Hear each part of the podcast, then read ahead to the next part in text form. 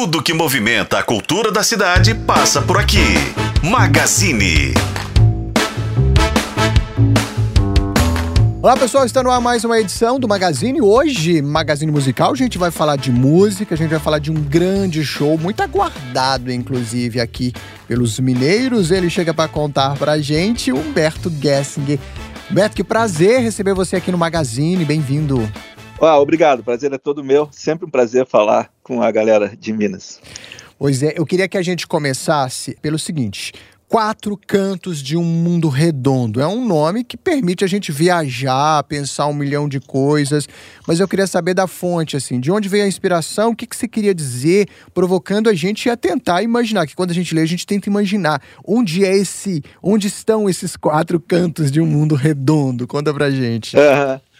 Sabe que cada vez eu acho mais difícil uh, escolher nome de disco, porque ao mesmo tempo que a gente não quer que seja um nome que domine muito a audição do disco, seja muito imponente, uh, também não faz sentido fazer uma coisa que, que muito morna, né?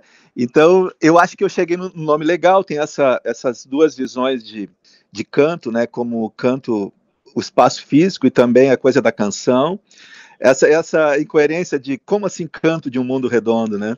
E tem o número 4 também, que é uma coisa que tem a ver com os quatro formatos que eu usei na gravação do disco.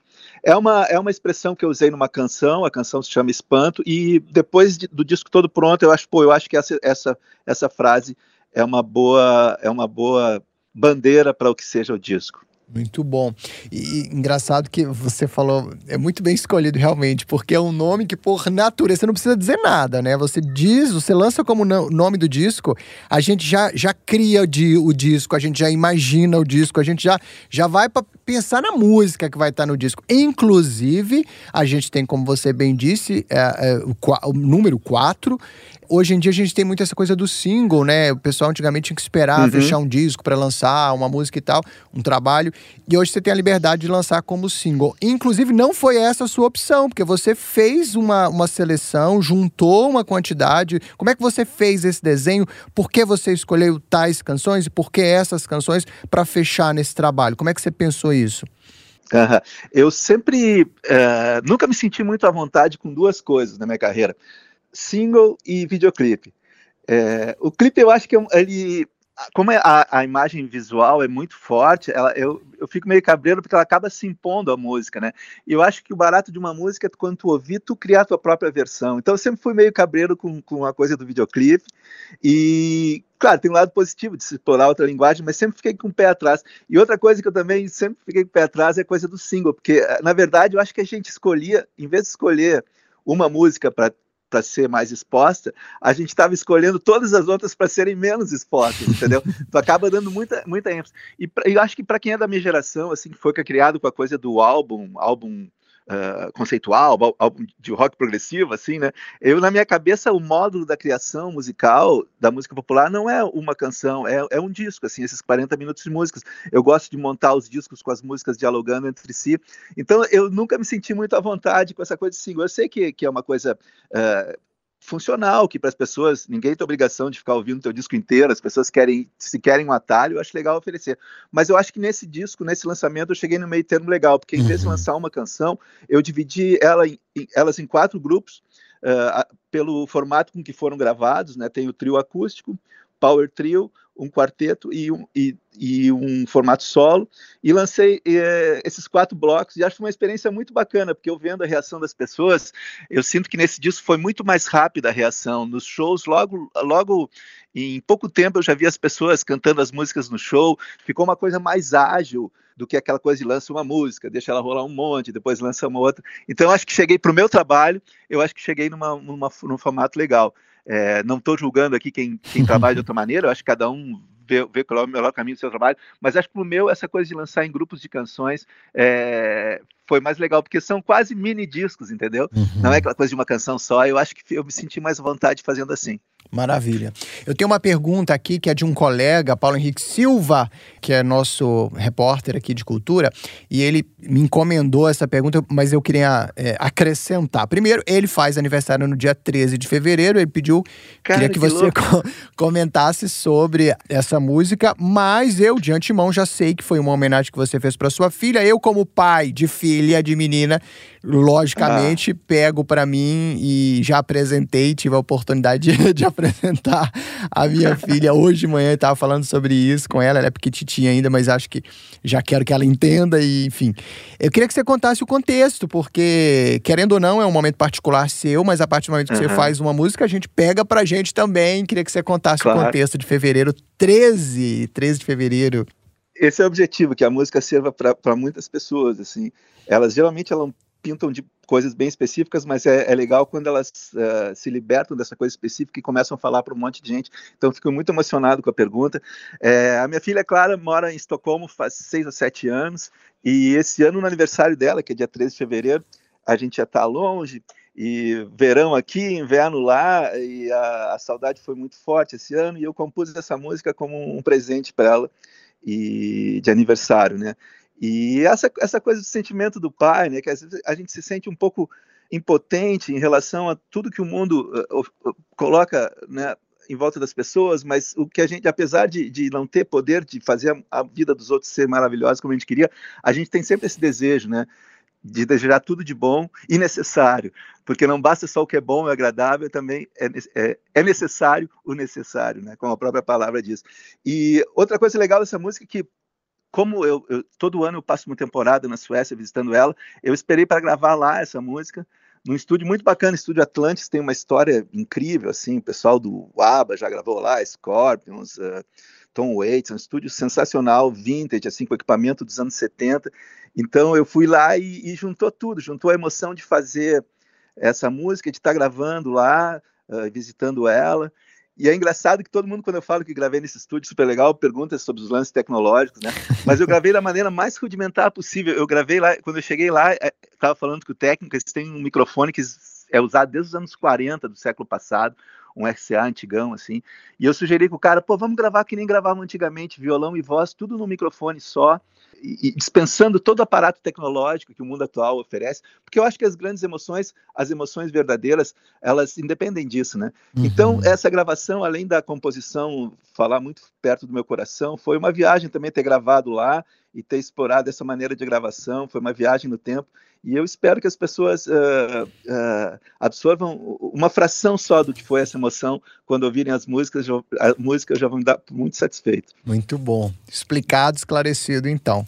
E tem uma outra música e tem uma, uma questão, vê se faz sentido o que eu vou dizer, Gessinger. O a, a, em Minas tem muito isso, assim, às vezes um músico é, dá um espaço para um outro músico porque a gente tem aquela coisa, aquele, talvez aquele cooperativismo, eu chamaria de um reconhecimento ali cultural e, e com que tenha uma identidade do lugar, né, que a gente vive, porque a música também acaba sendo um pouco retrato ali do nosso lugar, uhum. do nosso meio, da nossa cultura. E você tem uma gravação, a IOU, que você acaba fazendo, talvez, essa parceria, abrindo esse espaço, ou fazendo, não sei, uma exaltação, como você prefere chamar, com o Bebeto Alves, que é uma figura, e aí eu já ouvi outra pessoa dizer isso, é, icônica da música gaúcha, né? E queria que você comentasse é. também é. esse trabalho. É, o Bebeto é dessa geração que me formou como ouvinte, né, do fim dos anos 70, e é uma geração muito bacana aqui no Sul, que infelizmente não teve uh, exposição a nível nacional, assim, uhum. assim, né? É o que a gente chama de MPG, música popular gaúcha, que seria um paralelo assim com, com o que para o Nordeste é Fagner, Alceu Valença, Zé Ramalho, ou, pro, ou os mineiros, né? tem uma geração tão linda também dos anos 70. E infelizmente a nossa aqui não teve. É, é o nosso uh, clube da esquina, né? É o nosso 14. Nosso 14 bis, nosso clube da esquina. Isso, isso, exatamente. O que, o que não quer dizer que não, não tido exposição nacional, porque era um mundo diferente do de hoje, assim, uhum. os, é, tinha um funil muito estreito para para as pessoas veicularem, divulgarem o trabalho, né? E, mas então, não, não, isso não quer dizer que o trabalho deles não seja tão importante e super significativo para nós. Né? E o Bebeto, particularmente, ele faz uma ponte muito interessante entre a, a musicalidade regional com a musicalidade internacional, universal, né? Então, ele, infelizmente, o Bebeto faleceu ano passado. Eu tive a sorte de fazer, compor algumas músicas em parceria com ele nos últimos anos, mas fiz questão de gravar agora uma música só dele, que é lá de do tempo que eu nem me imaginava como música, como músico, e que é a EIOU, e é uma música que eu, eu, me emociona muito. E eu até fiz uma brincadeira, porque eu, eu tive um projeto chamado Pouca Vogal com o Duca Lendecker, né? E eu sempre dizia com o Duca, pô, um dia a gente tem que gravar a EIOU. E acabou que o, a gente parou com o projeto, cada um seguiu sua vida, e agora, não, eu vou gravar com o Duca e fazer essa brincadeira de pouca vogal e a IOU. É uma homenagem, mas não só uma homenagem, é uma música que eu acho muito bacana e acho que a gravação ficou muito legal também. Muito bom, muito bom. Humberto, você é uma figura que, acho que para mim, pelo menos, eu não sou um crítico de música, né, sou só um curioso, mas para mim você representa é, uma figura que fez parte dos maiores movimentos musicais brasileiros, principalmente ligado ao rock e, e ao, ao, rock, ao pop rock, e aí dependendo, cada um pode colocar na caixa que preferir. É, e a gente está uhum. tantos anos, eu estou com 42, tantos anos depois, a gente está aqui falando, é, eu conversando com você e vendo a partir da sua voz e dessa conversa uma vitalidade muito legal.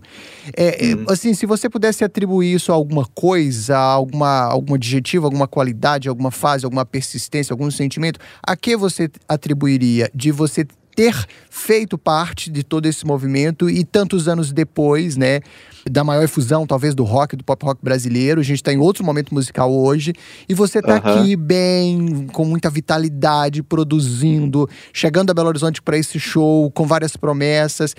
O que, que te trouxe até aqui? Como é que você. Qual o caminho, assim? Que, que, o que, que te fez percorrer isso tudo e chegar aqui com esse cara ainda, com essa força toda, com esse talento todo? Olha, cara, eu, podem me acusar de ingenuidade, mas eu acho que até não é uma coisa ruim, acho que é uma verdade. Mas eu sempre acreditei que música era um lance para romper as barreiras de tempo e espaço, sabe? E sempre achei que essa parada é, é, é, é mais que uma profissão, né? É a tua vida, né? E, e, é mais parecido com uma corrida de maratona do que uma corrida de 100 metros, sabe? Eu sempre acreditei nisso. E tem momentos da minha carreira que algumas pessoas até falam, pô, parece que tu tá te auto-sabotando. Não, não é questão de auto-sabotagem, é questão de saber que, uh, às vezes, a recompensa mais imediata não é a coisa certa a ser feita na hora. Nem em, em arte, nem sempre o, o, o, caminho mais curto entre dois pontos é o caminho mais legal. Às vezes tu tem que fazer uma curva longa. Uhum. E quem, quem observa de fora, só vendo o aspecto empresarial da coisa, ou a, a tua o número de likes, não sei o que, acaba achando que são momentos, movimentos meio errados, mas não, para quem, eu acho que quando tu focar o teu olhar lá no horizonte, lá longe, onde tu quer chegar, né, e nunca vai chegar, que é na música ideal, tu acaba uh, respirando fundo e tendo mais uh, tranquilidade para sobreviver às adversidades de cada dia, porque tu está mirando longe, tu sabe que tu, pô, eu estou falando com um cara de Minas que acabou de me falar que conversou com a filha dele sobre uma música minha. Rapaz, a gente não pode deixar que isso seja uma, uma coisa comum, isso é uma coisa muito emocionante, entendeu? É uma, imagina, eu sou, sempre fui um cara muito tímido, assim, se tu me visse no colégio, tu ia dizer assim, na minha sala de aula, tu ia entrar e vai dizer, não, a última pessoa que eu acho que vai ter uma música, uma vida pública vai ser esse cara aqui. E acabei tendo, a minha música me levou a lugares uh, longínquos, a falar com pessoas de outra geração. Eu tenho que ser muito grato a isso, né? E eu acho que isso é que me dá a energia de seguir. Assim, para mim, cada, a gente começa sempre sempre do zero, né? Eu costumo falar no show assim, pô, boa noite, pessoal. Hoje nós vamos tocar algumas músicas novas ao lado de clássicos da minha carreira se é que eu tenho clássicos na minha carreira, eu digo, porque o, o, clássico se refaz a cada, cada sexta-feira à noite, cada sábado à noite ele nasce de novo. Nada é dado, nada é permanente, né? E, e eu acho que essa energia, assim, de saber que a gente está construindo uma canção sempre e trabalhar a favor do vento, do tempo, né? Tem o tempo da, da canção, que é três minutos, tem o tempo do disco, que é 40 minutos, tem o tempo da turnê, que é um ano, e tem o tempo da vida, né, cara? Tu tem que conciliar esses tempos, não ser muito imediatista, uh, respirar fundo, tentar mirar longe e seguir em frente. Que maravilha. Ficaria aqui uma tarde, um dia. Cara, é, pode escrever. Para além da composição, pode escrever. Você sempre tem muito a dizer. E público para te ouvir, para te ler, para te acompanhar, sempre vai ter. Porque, enfim, faço o reconhecimento público aqui da minha admiração por você, ah, pelo seu bom. trabalho pela sua história. Faz aí então um convite oficial para todo mundo que está acompanhando a gente ir ao seu encontro nessa sexta-feira, dia 1 10 da noite, lá na Arena Hall. Quatro cantos de um mundo redondo, apresentando aí 10 faixas desse álbum que tem muita história para contar. Faz aí o seu, seu convite oficial, então, Gessinger. É isso aí, muito feliz de voltar a BH, que é uma, uma cidade onde eu me sinto muito à vontade. E nesse lugar bacana também, onde já gravei um DVD, eu acho que é sexta vez que eu toco ali, uma sala muito bacana. E convido todo mundo não para assistir o show, mas para fazer o show junto com a gente. Eu vou estar ao lado de Felipe Rota na guitarra, Rafa Bisonho na bateria. A maior parte do show é power trio, tem um momento acústico também. E eu tenho certeza que com a presença da galera de Minas eh, vai ser mais uma noite inesquecível para mim. Maravilha, meu caro. Obrigado pela sua generosidade. Desejo uma ótima estadia em Belo Horizonte, ótima passagem por aqui. Sucesso sempre e espero até breve. Eu agradeço muito o espaço. Um abraço a todos. Valeu, brigadão. Isso aí, pessoal, a gente conversando com ele, Humberto Gessinger, lançando Quatro Cantos de um Mundo Redondo, show nessa sexta-feira, dia 1 de dezembro, na Arena Hall, inclusive. Corre lá para garantir o seu ingresso, ingresso pelo Simpla. O Magazine vai ficando por aqui. Até mais. Tchau.